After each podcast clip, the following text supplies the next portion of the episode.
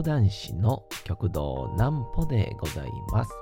皆様、4月の7日も大変にお疲れ様でございました。お休みの準備をされる方、もう寝るよという方、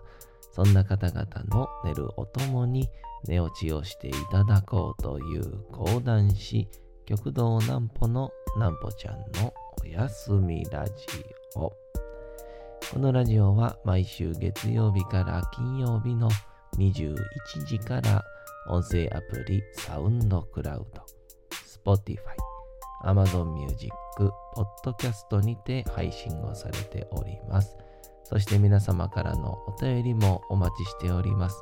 お便りは極道南歩公式ホームページのおやすみラジオ特設ページから送ることができます。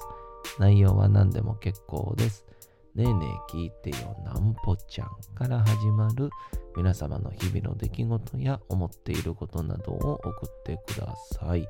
ご希望の方にはなんぽちゃんグッズプレゼントいたしますので、住所、お名前もお忘れなくと、えー、いうことでございましてですね。エヴァンゲリオンってめちゃくちゃ面白いんですね。えー、もうあのー、まあ、その、急に何言うねんっていう感想と、今更何言うてんねんっていう感想と、いや、今から寝ようとしてんねんっていうね、いろんな意見があると思うんですけど、あのー、初めてですね、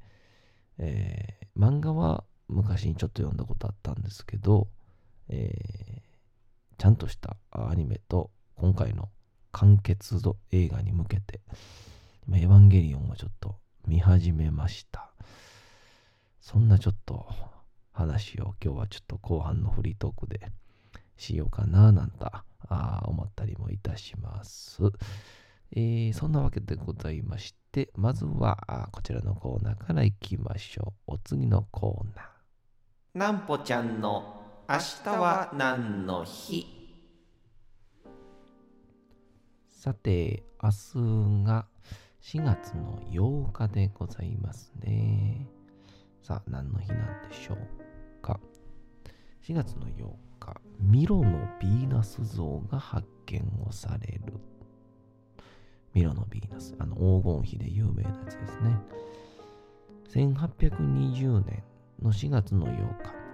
地中海の一部、エーゲ海のギリシャ領ミオス島でヴィーナス像が発見をされました。ミロのヴィーナス像は制作年は紀元前約30年から100年頃と考えられていると。で制作場所は古代ギリシャ。制作者は不明。高さが、えー、203センチ、2メートル3センチ。材質は大理石。モデルは、ギリシャ神話における女神アプロディーテとする説が有力だと。ヴィーナスは古代ギリシャ神話における神々の王ゼウスの娘で愛と美の神様とされておりますと。で発見後はフランス・パリにあるルーブル美術館で展示、保管、管理をされております。ちなみに、ミロのヴィーナス像がルーブル美術館に展示、保管、管理されて以後、1964年に日本の国立西洋美術館、東京都、で、京都市美術館。の京都に展示をするため、初めてルーブル美術館から実物が持ち出されていると。図らずも、この時の輸送時に一部が欠損をする事故が起きてしまったことがあり、えー、この現段階、まあ、現時点でも返却以後、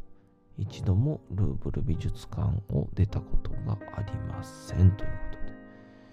そのため、いいか悪いかは別として、ミロのヴィーナス像が海外展示をされたのは日本だけだとなっていると。いやー、これすごいですね。ミロのヴィーナス像が発見された4月8日をヴィーナスの日に制定していますっていうことなんですけど、これ、どうなんでしょうね。あの壊したのが、まあその輸送時にね、こう勝手に、まあちょっとこう倒れたなのか、動いてっていうのならまだわかりますけど、もし、こう、ね、誰々が運んでて、運んでる途中に、えー、ガシャンと行ってたらっていう考えるとね、心中お察ししますよね。どんな気持ちになんねるなるんでしょうね。もう、本当に、もう、なんか、すいませんって言って、成り立つんですかね、そういう時ってね。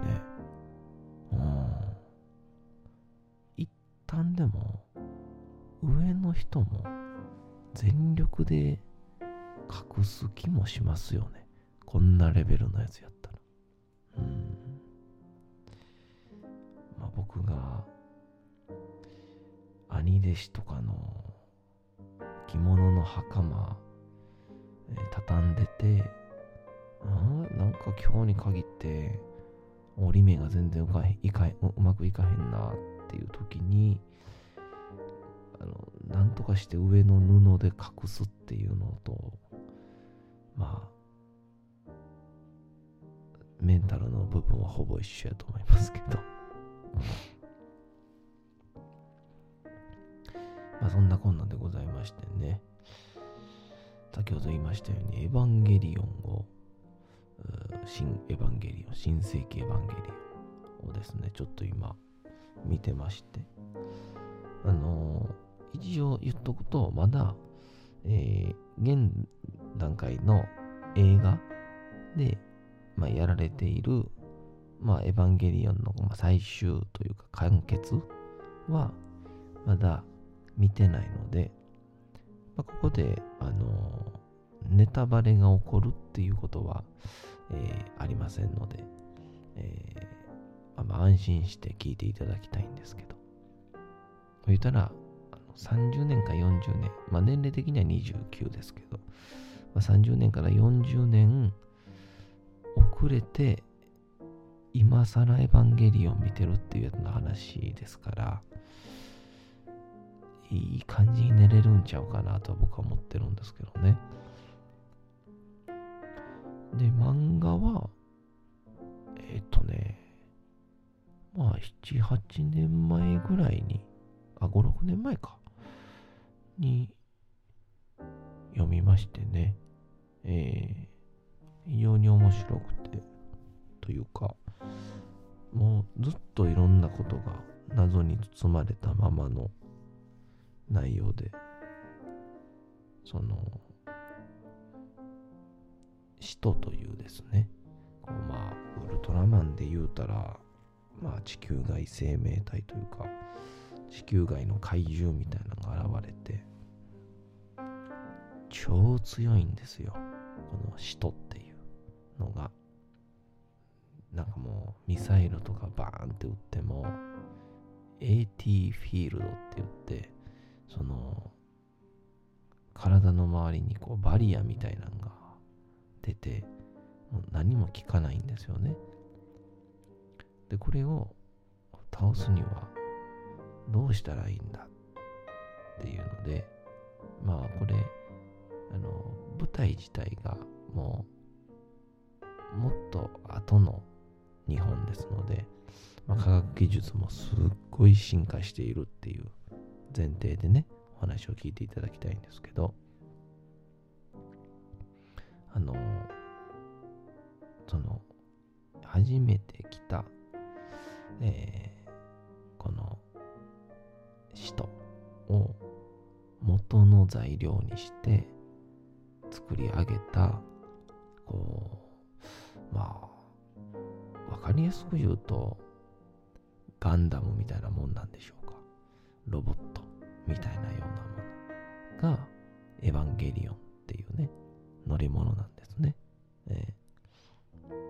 で、このエヴァンゲリオンっていうやつを、が、あこの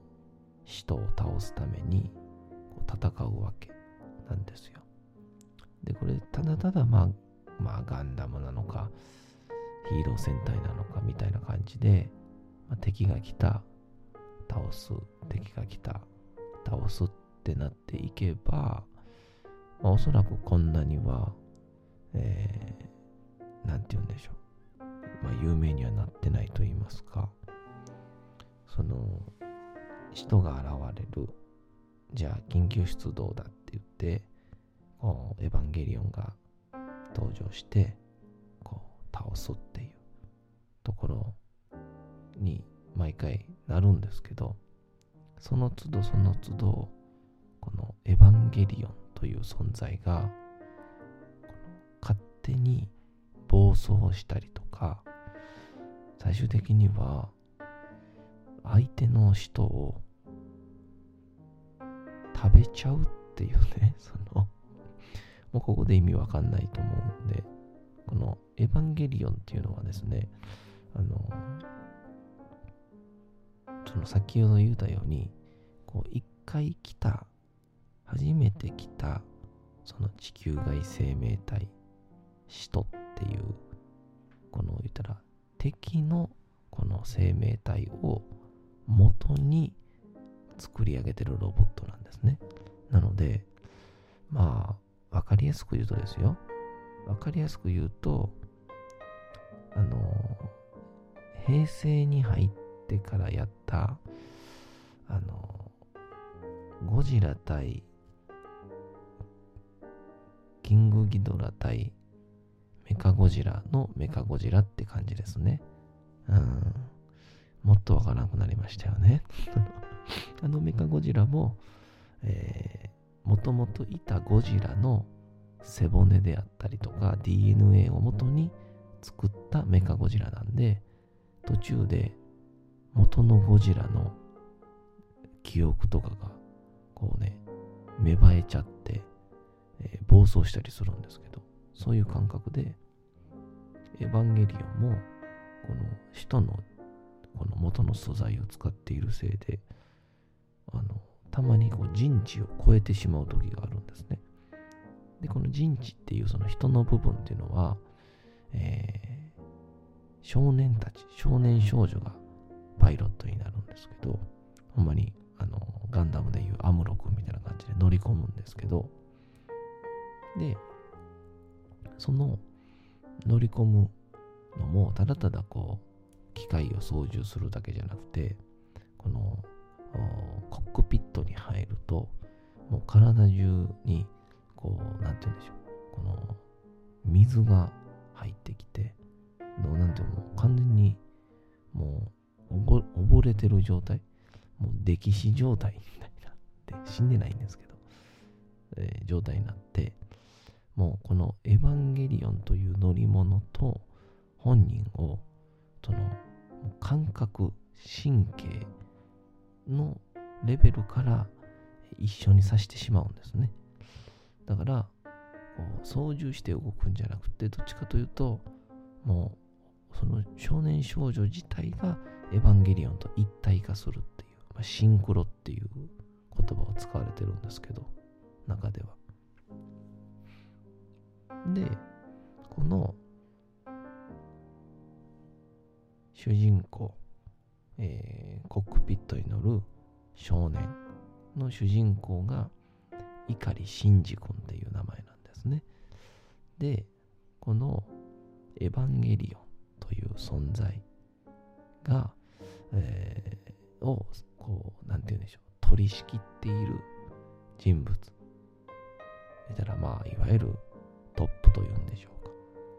うか。官房長官というんでしょうか。リーダーは、の名前が、碇玄道っていうんですよ。そう、これね。実は碇シンジ君のお父さんなんですね。こう、で、この怒り言動という人物が、まあ、信じ、お前にかかっているんだ。頼むぞ。みたいな感じで、えー、まあ、心温まる父息子の絆物語なればいいんですけど、全然そんなことなくて、もう怒り言動ってやつはもう、めちゃくちゃ冷静で、めちゃくちゃ冷徹なんですよ。もう、こう碇シンジ君が初めてそんなことを言われるから、いや、怖いよ僕とかって言うじゃないですか。そしたら、じゃあお前は乗らなくていい。出ていけと。で、その別のエヴァンゲリオンに乗っていた、えー、あの、綾波レイちゃんっていうね、ここで聞いた名前やと思うんですけど、綾波レイっていう、もう傷つきまくった、もうほぼ死にかけの女の子に、乗れ。今すぐエヴァンゲリオンに乗れ。とかって言うたりするんですよ。でもそういうのも全部含めて、シンジ君が、碇シンジが、じゃあ僕が乗りますって言って、お見事なまでにエヴァンゲリオンを乗りこなす。そして、まあ、おぼつきながらも、相手のエヴァン、えー、使徒を倒すというので、だいたい約1話が終わるんですけどね。だいぶ時間かかりますけど。っていう中で、この、シンジ君の成長物語、そして、えー、地球外生命体をただ倒して、まあ、最後にラスボスが現れて、それをみんなで倒して、地球に平和が訪れた。ってなればいいんですけど、もうね、さっき言ったみたいに、これでさっきので1話なんですよ。で、常々いろんな疑アニメ業界とか作品では言うんでしょうか。フラグみたいなのがね、立つんですよ。怒り言動がトップじゃないんですよね。うん。なんかゼーレとかっていう、なんて言うんでしょう。なんか、えー、スター・ウォーズでいう元老院みたいな感じで、こう、姿は見せないけど、この失敗も我々の計画通りだとか、うん、君の肩にかかっているんだよ、みたいな。あの選ばれし少年にはちょっと早すぎたか、みたいな。なんかこう、あ、黒幕、みたいな。で、その黒幕自体も、さらに後ろに黒幕がいるみたいな言葉いっぱい言ったりとか、あと多分聞いたことあるんでしょうかね。人類保管計画。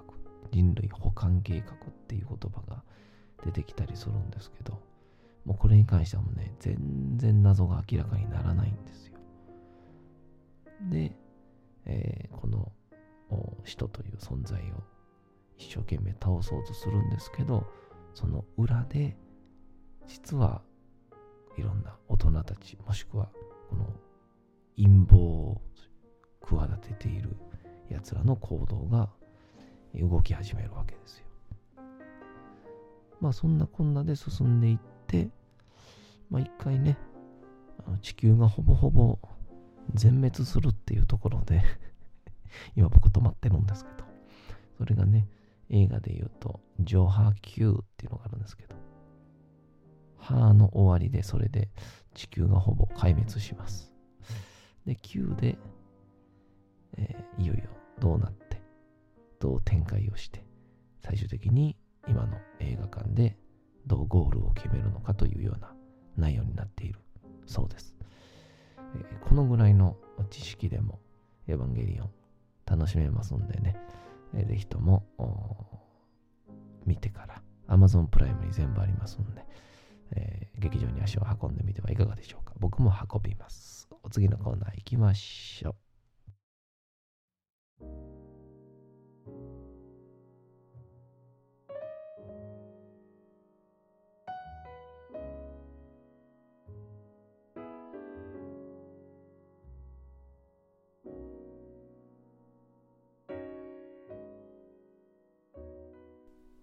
さて、時刻はうとうと朗読会の時間となりました。皆様、小さい頃眠れなかった時に、お父さん、お母さん、おじいちゃん、おばあちゃん、お世話になっている方に本を読んでもらった思いではないでしょうか。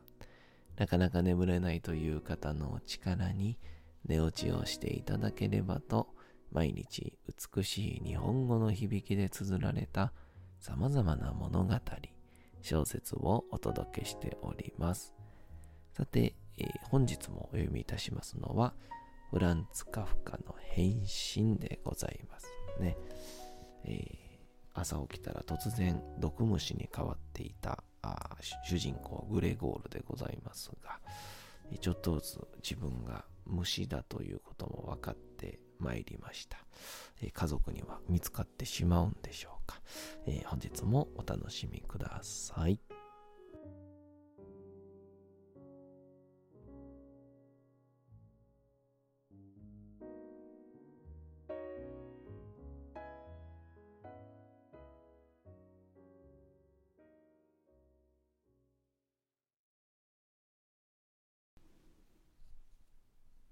変身。フランツ・カフカ。原田義人役そこでまず最初に状態をベッドの外に出そうと試み用心深く頭をベッドのへりの方に向けた。これは思った通りうまくいき体の幅が広く体重も重いにもかかわらずついに体全体が頭の回転にのろのろとついて回った。だが頭をとうとうベッドの外の空に浮かべてみるとこのやり方でさらに前へ乗り出していくことが不安になった。というのはこうやって最後に体を下へ落としてしまうと頭を傷つけまいとするならば、奇跡でも起こらなければできるものではない。そして、特に今は、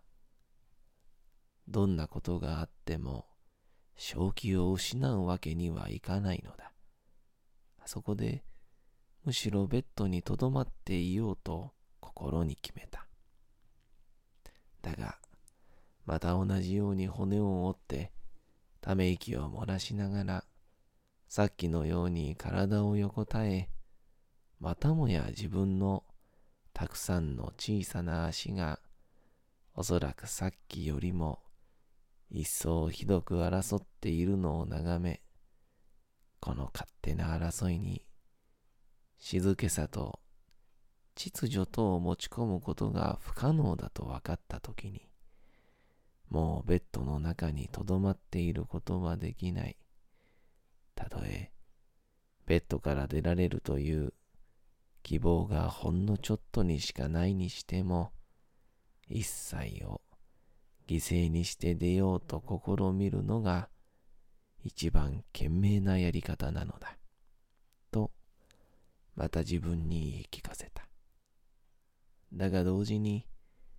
やけになって決心するよりも冷静に、極めて冷静に思いを巡らす方がずっといいのだと、時々思い出すことを忘れなかった。そんなことを考えている瞬間に、目をできるだけ鋭く窓の方へ向けたが、狭い通りの向こう側さえ見えなくしている朝もやを眺めていても、残念ながら、ほとんど確信を、元気も取り戻すわけにはいかなかった。もう7時だと、目覚ましが新たに打つのを聞いて、彼は自分に言い聞かせた。もう7時だというのに、まだこんな霧だ。そして完全に静かにしていれば、おそらく本当の当たり前の状態が戻ってくるのではないかと言わんばかりに、しばらくの間、静かに、かすかな息遣いをしながら横たわっていた。だが、やがて自分に言い聞かせた。